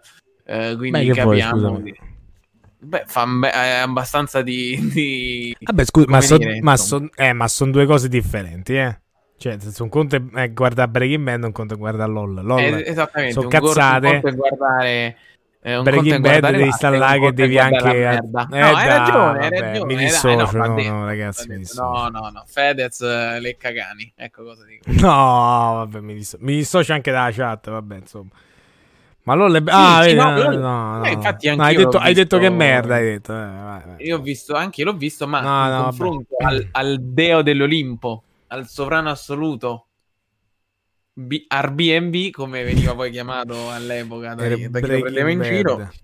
E e c'è da dire che poi, Gabriele, sono arrivati anche numerosi rimproveri per il salto della diretta di ieri. Lasciamo perdere. Eh, no, dimmi, dimmi, dimmi. lamente- Eh, sono arrivate lamentele da Vabbè, chi ci vabbè. ascolta, anche da quei pochi che ci ascoltano sulla, Sulla piattaforma. eh, sul, sul podcast che sta su Spotify. Quindi Ah, sono beh, arrivate, eh. eh, perché non è ancora uscito? Io ho dovuto tenere a bada eh, gli animi. Eh, lo so, è successo così. Purtroppo succedono gli imprevisti. No, poi Leonardo ci dice che non sono cose paragonabili. Dopo torneremo sull'argomento. Ma eh, quello che, che volevo dire è che Che veramente. poca professionale ancora, ma che, ma che- no, vabbè. Eh, vabbè, chiudo qua. allora. Visto che sono poco professionale, non concludo il capitolo perché sono poco professionale. Va bene, no, vabbè, io mi, no, mi, mi muto. Mo, Questi io- mo- mo leggo da muto. Io leggo da muto, va bene? Leggo da muto. Adesso- Diciamo che però si trova il tempo per trovare le altre cose, trova, anzi sì, si deve trovare per vedere. Cioè, no, eh, no, ecco, ecco, mo Gabriele ha iniziato a leggere da muto, perché que- questo argomento dovevamo tirarlo fuori alla fine, quando la puntata era sistemata, bella e fatta e tutta pronta. Adesso Eh. devi pure tagliare, pensa un po'. Ma Allora, comunque, andiamo a concludere con... eh, perché qua qualcuno è professionale. Ecco, Andiamo. e poi ci dedichiamo a-. Allora, al, al dissing. Ok, come dire di no? Appunto. La coerenza è lo sparacchio delle piccole menti. O ancora, ancora da dire, ancora. Io sono professionale, non rispondo a queste provocazioni di basso rango. La coerenza è lo spauracchio delle piccole menti, o almeno così suona una citazione frequente di Ralph Waldo Emerson. A dire il vero, parrebbe che la coerenza interiore sia un segno distintivo delle persone logiche, eventualmente dotate, mentre la sua assenza caratterizzerebbe gli individui più confusi e limitati. Mi sembrava strana un'affermazione del genere da parte di un autore del calibro di Emerson e allora ho controllato la fonte della citazione nel saggio intitolato Self-Reliance. In realtà le parole esatte sono una sciocca coerenza e lo spauracchio delle piccole menti. Per oscure ragioni l'erosione del tempo ha finito per cancellare una distinzione cruciale. Questa distinzione non dobbiamo però perderla di vista perché è fondamentale ai fini dell'unica difesa efficace che conosco contro le armi di persuasione rappresentate dal meccanismo combinato impegno-coerenza. Benché la coerenza sia generalmente positiva, ne esiste una varietà sciocca da evitare. Eh, di questa tendenza automatica in consulta la coerenza che parlava Emerson ed è proprio da questa che dobbiamo guardarci perché ci espone ai trucchi di chi vuole sfruttarla a proprio vantaggio. D'altra parte, anche la forma più automatica di coerenza ha una sua utilità, permettendoci nella maggior parte dei casi di fare le mosse giuste con grande risparmio di tempo ed energia. Non possiamo eliminarla del tutto. Se invece di procedere o meno automaticamente in armonia con le nostre decisioni e azioni precedenti dovessimo ogni volta fermarci a pensare, non arriveremo mai a nulla. L'unica via d'uscita è cercare di sapere quando la nostra tendenza automatica alla coerenza rischia di farci fare una cattiva scelta. Esistono dei segnali, in realtà due tipi diversi di segnale che possono metterci sull'avviso. Il primo tipo di segnale è facile da riconoscere. Lo sentiamo alla bocca dello stomaco quando ci accorgiamo di essere in trappola, sul punto di accettare qualcosa che sappiamo di non volere. A me è successo centinaia di volte. Un caso particolarmente memorabile risale a vari anni fa, molto prima che iniziassi a interessarmi delle armi di persuasione. Era un pomeriggio d'estate e mi si presentò alla porta una bella ragazza, molto vistosa in abiti succinti, chiedendomi di partecipare ad un sondaggio. Devo ammettere che per fare bella figura esagerai un po' nelle mie risposte. Ne venne fuori la seguente conversazione. Mattia, io direi che possiamo Allora, fare il doppio. Questa è fantastica, no, no, Eh? è fantastica perché eh, fa il, coa- il tipico coatto Sì, boro si che il risponde grosso, al capito? sondaggio della, della buona che, che No, io direi che possiamo fare la bona. Chi è che vuoi, vuoi fare tu la bona? Io faccio Cialdini? Eh sì, tesoro. Allora, io faccio la buona un po' così, un po'... Un po' ciao. Volere, mosce, sì, ciao tesoro. Però questo è un po', capito, Eh, lo traviata, so. No, vabbè. Detto questo, ehm, Vai. Eh, impersoniamo adesso però... io Tu l'intervistatrice tu e io Cialdini. Esatto, Cialdini però universitario, quindi portano un po' indietro nel tempo. Io faccio l'intervistatrice che... Però devo fare anche il grosso, eh. Io farò anche il grosso. Eh, esatto, che sta sponsorizzando solamente quelle con lo zainetto di Red Bull che andavano dalla Red Bull Mazza, ma non sai quante ne ho rubate all'università. Di Ecco, quello è il M&M's. M&M's, te ricordi? Io non so Eh, quante no, ne ho eh, prese. noi non sono arrivati, sono arrivati pochi. Io penso che ci siamo fatti Red venire mal de panza con quante ne abbiamo Ecco. prese. Allora, intervistatrice, quindi, eh, salve, sto conducendo un sondaggio sulle abitudini della spesa per gli spettacoli e divertimenti fra gli abitanti del quartiere. Può rispondere a alcune domande? Entri pure e si sieda. Madonna, però così sembra più... Ma, vabbè. Vabbè, per quello, Grazie. gro- Eh, grazie tesoro. Eh, quante volte alla settimana in media lei cena fuori? Diciamo 3-4 volte a settimana. Per la verità, ogni volta che posso. Mi piacciono i buoni ristoranti. Mm, Bene, eh, ed ordina del vino durante i pasti? Solo se è di importazione, bella gnocca. Eh, d'accordo, sulla gnocca. Eh, parliamo di cinema, lei ci va spesso? Al cinema non mi stancherei mai di vedere buoni film, specialmente se con i sottotitoli. Così E mi lei? sta mettendo un po' d'ansia. e lei? Le piace andare al cinema? Eh, sì, ma torniamo al sondaggio. Eh, va frequentemente a sentire concerti? sicuro, ovviamente musica sinfonica in prevalenza, ma possono piacermi anche i gruppi pop di qualità. Eh, parten- prendendo nota, scusate, adesso mi... No. Ok, Eh, magnifico. Eh, ancora un'ultima domanda. Lei assiste agli spettacoli teatrali o ai balletti? Ah, il balletto. Nonna mia signore, però. Scusate. Non- Scusi per l'interruzione, ma veramente mi ha messo paura. Ah, il balletto. Il movimento, la grazia, la forma. Scriva pure che adoro il balletto e che non perdo occasione per vederne uno. Allora, ma io non stavo parlando di pole dance, eh, per sottolineare. Comunque, ottimo. eh, mi lasci ricontrollare un momento i dati, signor Cialdini, Robert.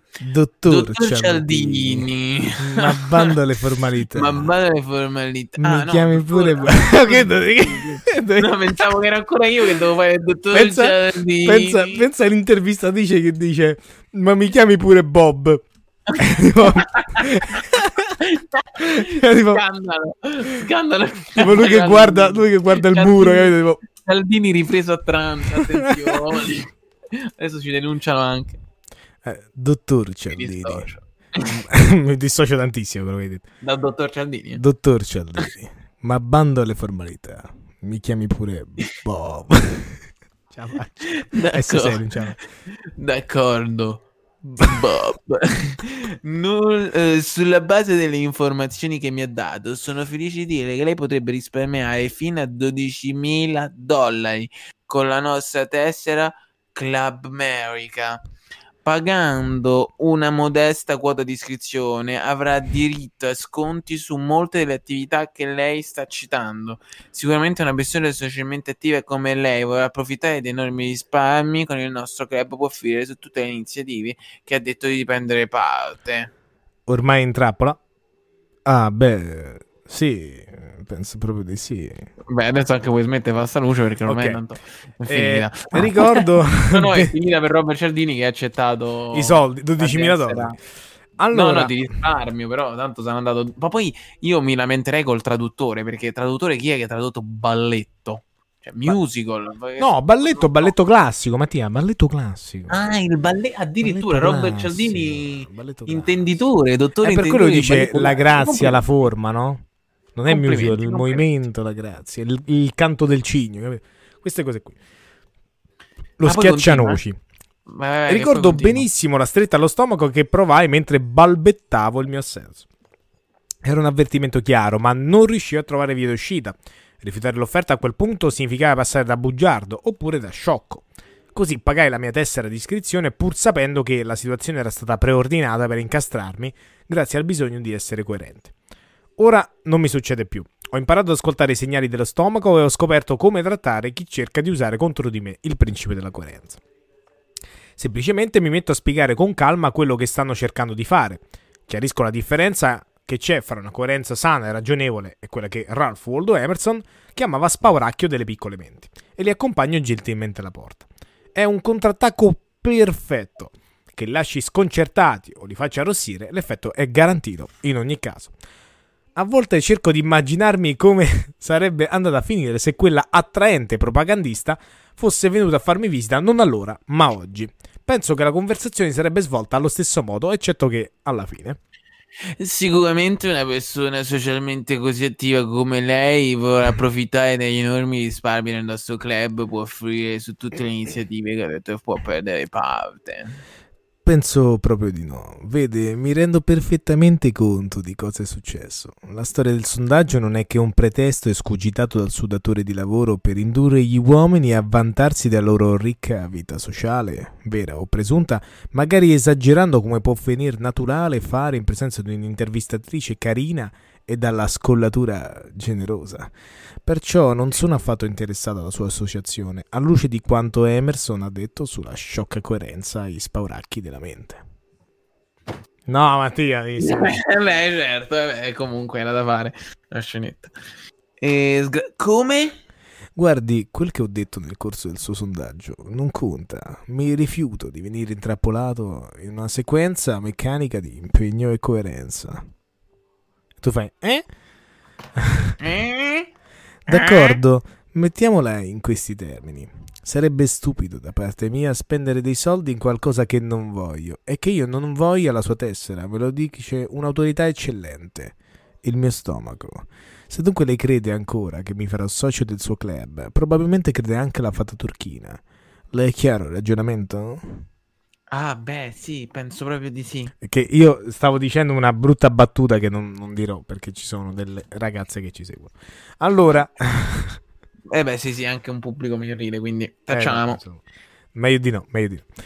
Purtroppo il segnale che può arrivare dalla bocca dello stomaco non è molto sottile e scatta solo quando ormai è evidente che siamo sul punto di cadere in trappola. In altri casi più ambigui avremo bisogno di indizi diversi. Si tratta di rispondere a una domanda molto complicata.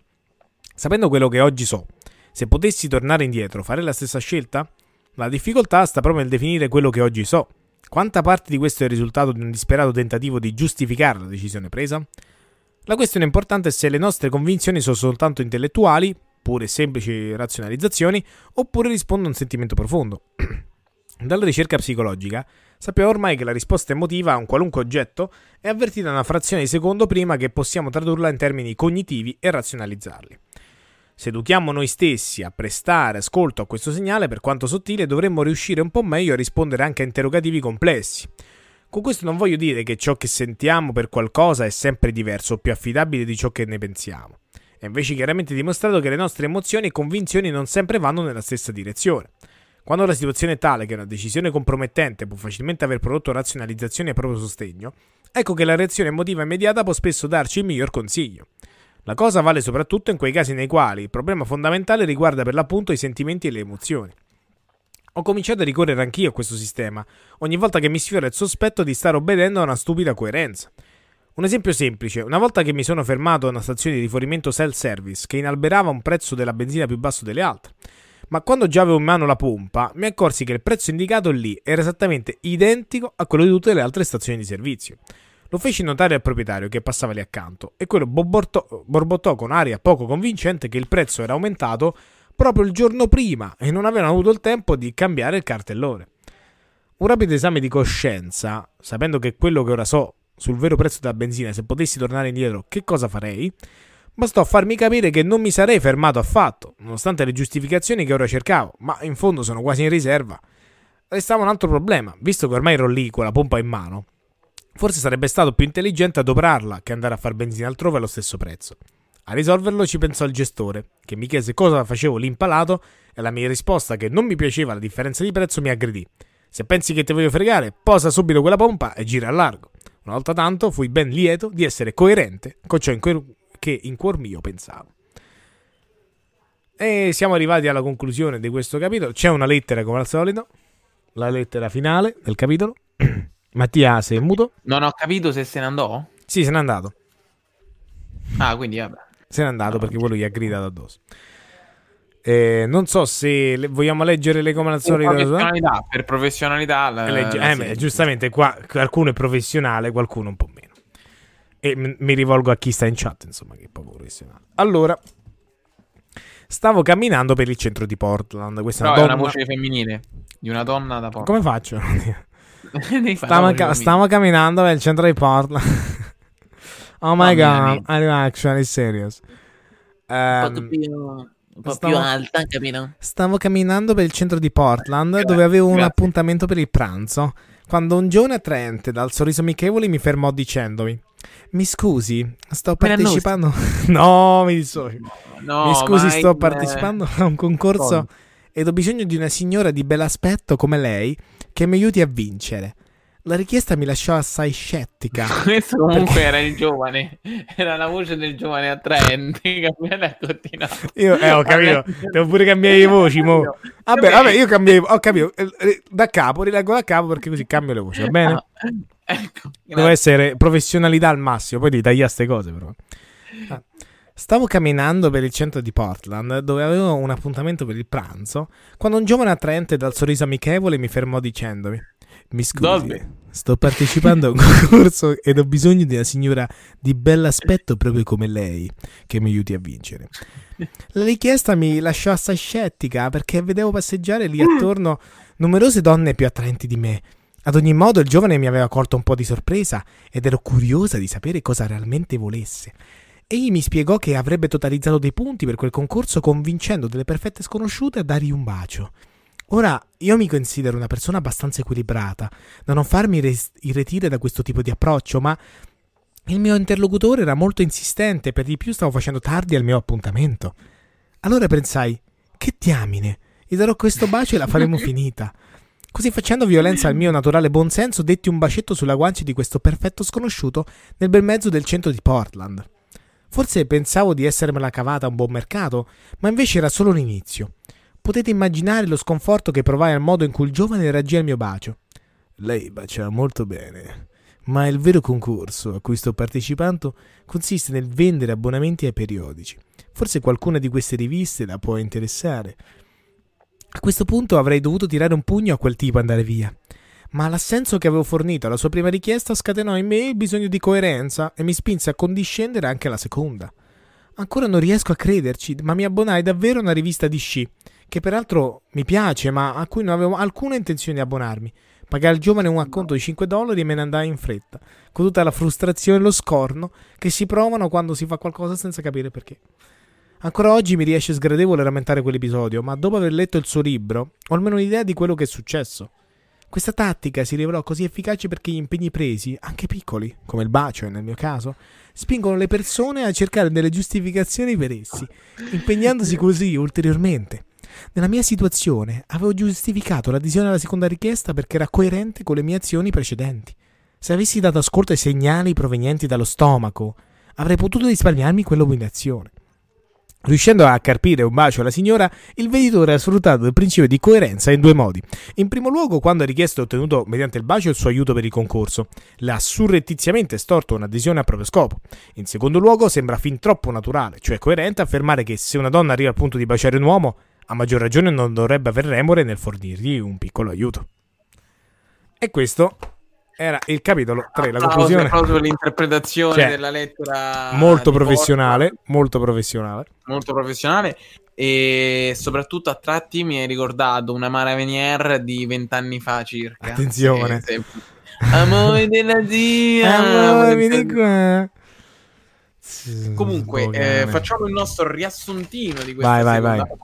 Allora, eh, ma vogliamo farlo invece settimana dopo? No, perché sennò se no si perdono alcune cose, magari qui invece si riescono a dire in maniera un po' più diretta. Quindi eh, alle volte eh, l'accuratezza è più importante della coerenza, della coerenza, della coerenza, esposizione pubblica, l'impegno preso in pubblico, come l'esempio per smettere di fumare, per eh, l'obesità, può essere molto interessante e portare a grandi risultati, tant'è che viene utilizzato da importanti cliniche private. Eh, poi i riti di iniziazione come atti di sopravvivenza del gruppo. Eh, si apprezza di più quello che si è ottenuto con fatica e dolore, un dolore fisico e psicologico, e quindi si alimenta e si autoalimenta eh, la, la, il legame e la consistenza del gruppo stesso. Ecco perché viene utilizzato sia nelle confraterni che nei Marines che a Tonga. Poi assumersi la responsabilità interiore delle proprie azioni, e questo è il grande passo. Grandi ricompense impediscono un'accettazione interiore, come anche grandi mazzolate.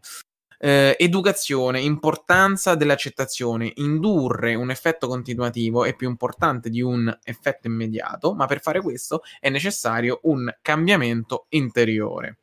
Vantaggio eh, che poi viene tolto eh, prima della scelta, questo invece stiamo parlando del colpo basso.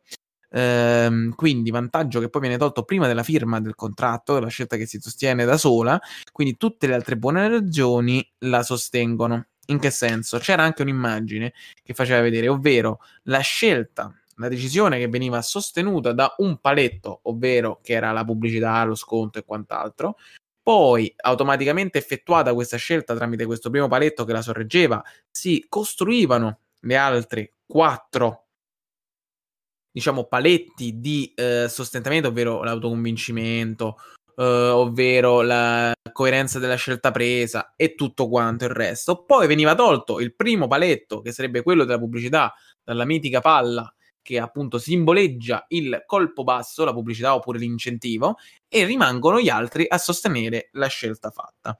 Questo viene appunto utilizzato anche in senso positivo, come ad esempio per il eh, sostegno all'ambiente, al risparmio energetico e a quant'altro. E, e, poi ritorna quindi il concetto della nuova immagine di sé che porta avanti e trascina le decisioni che verranno prese nel futuro. Quindi questo concetto è molto importante, ragazzi, perché viene preso anche nel, eh, nella prima parte di questo capitolo. Eh, e poi una citazione che volevamo comunque eh, riprendere: una sciocca coerenza e lo sparacchio delle menti.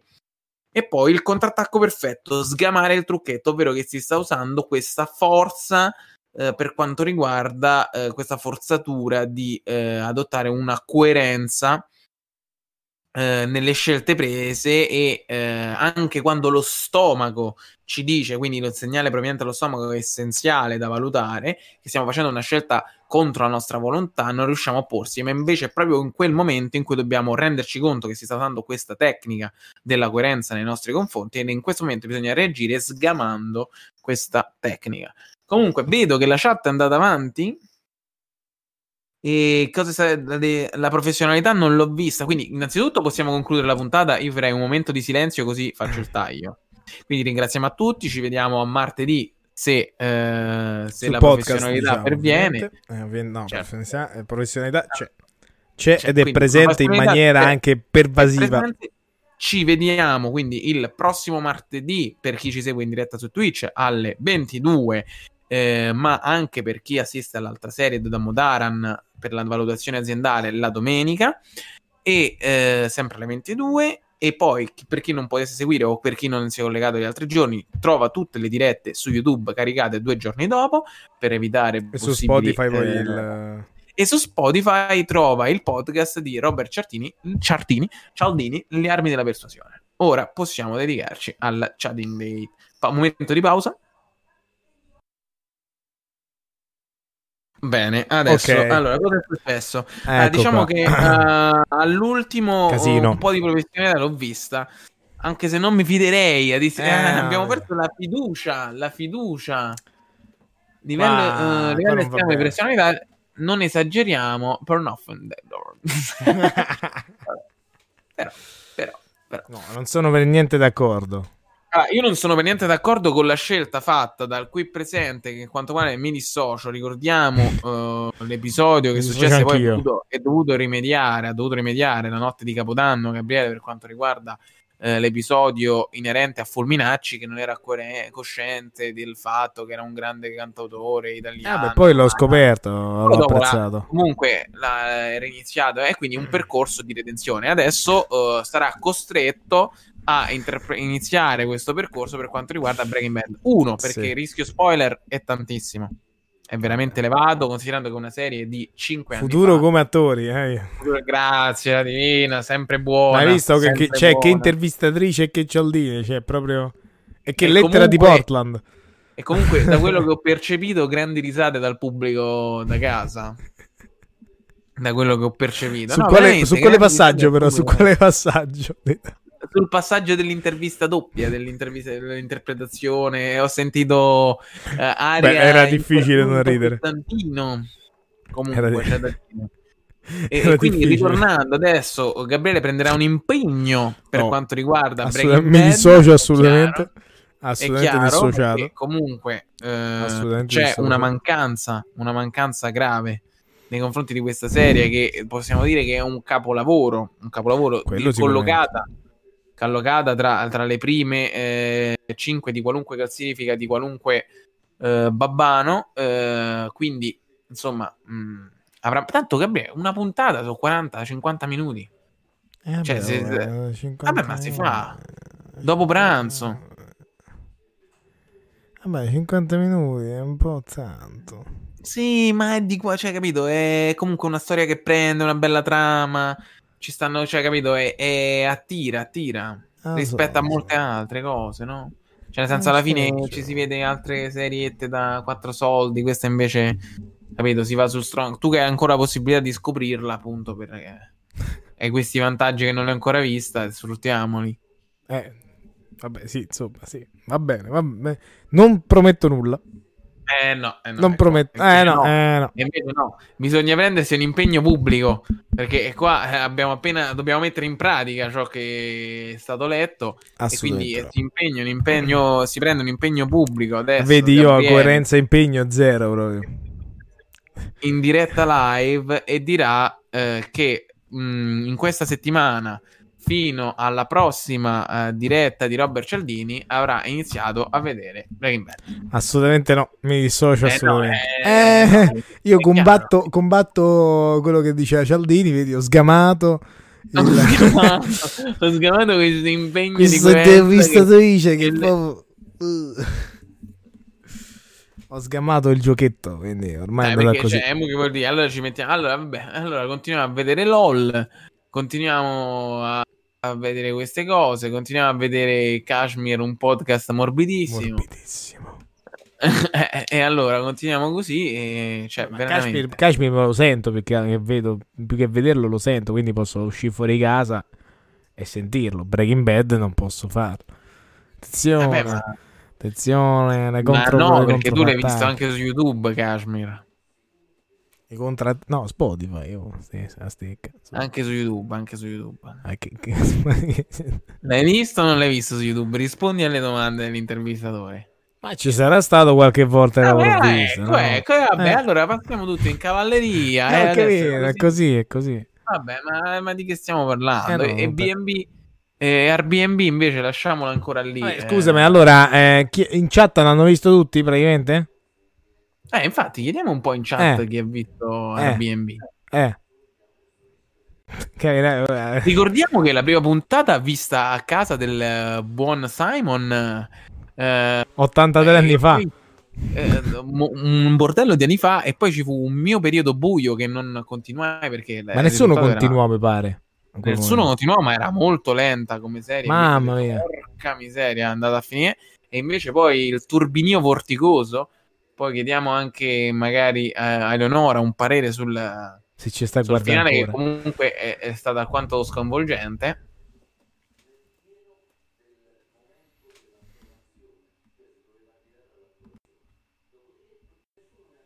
Però mi sa che la chat è morta, definitivamente.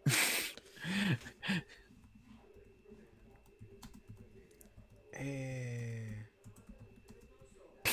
E, e così parte Kashmir, un podcast, morbidissimo. Kashmir.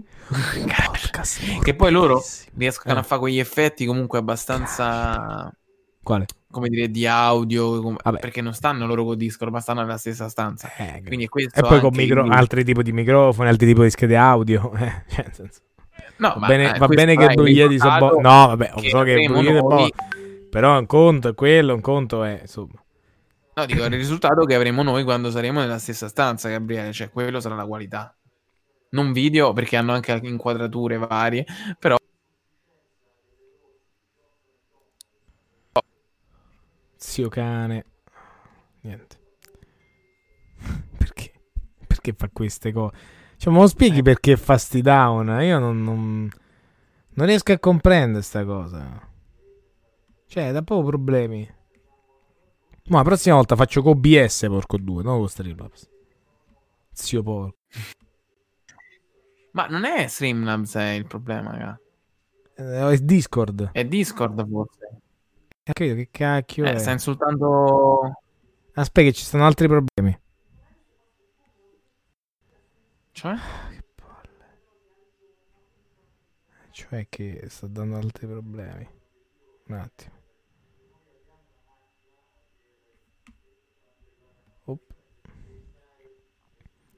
Ok, dovrebbe Ma essersi perché- ristabilito.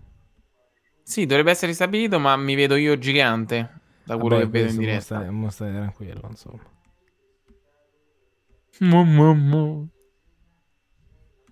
Comunque, eh, diciamo che siamo Ok, in siamo tornati. conclusione. Siamo tornati, siamo tornati. Siamo tornati e siamo diretti verso la conclusione. Comunque, eh, vedendo un non so se è un problema di chat, comunque una moria della chat finale. Cioè, prima tutti a Eh. scrivere, a spammare 83 messaggi in 30 minuti, in 30 secondi. Ora invece, oh, ma sapete, ma zero. E vabbè, Il, comunque, muti- il mutismo selettivo. il mutismo selettivo è dove Trovarlo. E vabbè, comunque, che altro possiamo dire? Ricordiamo appunto di nuovo tutti gli appuntamenti. Domenica avremo il. riusciremo a finire il primo capitolo del, del buon analisi e valutazione aziendale con Damodaran. E poi avremo mh, il guru. il fatto del, del podcast che io ricordo perché dobbiamo un po' pom- pomparlo. Sta sempre su Spotify, ragazzi. Quindi è facile, lo andate a seguire. Se poi fate il follow, magari lo scaricate anche. Quindi non so dirlo, Gabriele, Zio anche porco. eh. ai, ai possibili follower del podcast. E chi, chi, chi sente po- ecco, a chi sente podcast, magari perché io conosco qualcuno adesso lo, non andrò a dire che ha iniziato a sentire Eh, podcast. appunto, Breaking Bad, quindi ok, non lo vedrò questa settimana. Ecco, gravissimo, gravissima affermazione per smuovere un po' di dissing eh, nella chat. Non ci ha risposto la chat neanche alla domanda fatta prima, che interessava per quanto riguarda chi avesse visto o meno eh, Airbnb. 5 spettatori, di cui tutti morti. Tutti eh, schiattare il cellulare in mano, però. Cioè, No, veramente. Proviamo a sollecitare, ma Siu. Famo così. Siu. Ehm, boh. Bene così. Io ho vista l'ingegnere, l'ingegnere l'ha vista. Che cosa mi dice? Ingegnere. Ma dai, su che ci posso... su che- Eh? Ma dai, su Ma dai, tu che si possono fare entrambe le cose, però non risponde alla domanda. Attenzione. Io non vorrei, io non vorrei, Dissare, dissare. no, non vorrei che magari poi eh, cioè, si scoprono altarini, nostri- dici? Eh, capito? Attenzione, quindi si, si possono fare entrambe le cose, quindi insomma... eh, eh. E vediamo se. Io comunque non l'ho vista, non ma prima vi- o poi la vedrò. E Tu allora- c'hai le cose in casa, eh, Mattia. Due messaggi, due Tu messaggi, si problemi. contra- Eh, due messaggi che si contraddicono. eh, si possono fare entrambe le Giuro, cose. sì, vabbè, eh. Eccola qua, Eh. professionalità, appunto. Chi è che millantava la professionalità? Adesso è stato scoperto. Vabbè, oh, gravi messaggi. Gravi, veramente. Poi dicevi a me, gravi. insomma, qua Serpinzeno, Serpinzeno. E quindi con questa citazione biblica ci portiamo alla Perché conclusione di biblica, questa era puntata. biblica. No, sembra abbastanza da da dai- Cleopatra. eh, dalla, let- dalla lettera ai farisei. No! Sembra. Vabbè, no, perché Poi ai farisei, ma ai farisei, no, ai filistei, ormai, cioè, Eh, no, pure ai farisei, perché Eh, comunque no, fanno gli farisei a faceva, no, non Eh, beh, faceva. vabbè, oh, Dissing ai farisei, non... è dissing ai farisei perché comunque anche loro volevano essere scritti e corteggiati. Mm, oddio, cioè, nel senso... Non so, Vabbè, non lo eh. so, non lo so. Però, insomma, qua tutti a parlare di Breaking Breaking Bad, qua devo, sbla, sbla, devo parlare del finale, Comunque. parlare del finale. Cioè, Allora, noi ci, ci avviamo alla conclusione. Un eh, buonanotte, un caloroso buonanotte a tutti. E poi, Gabriele, appena puoi, fai partire la sigla dal nostro motore di creazione sigle potentissimo.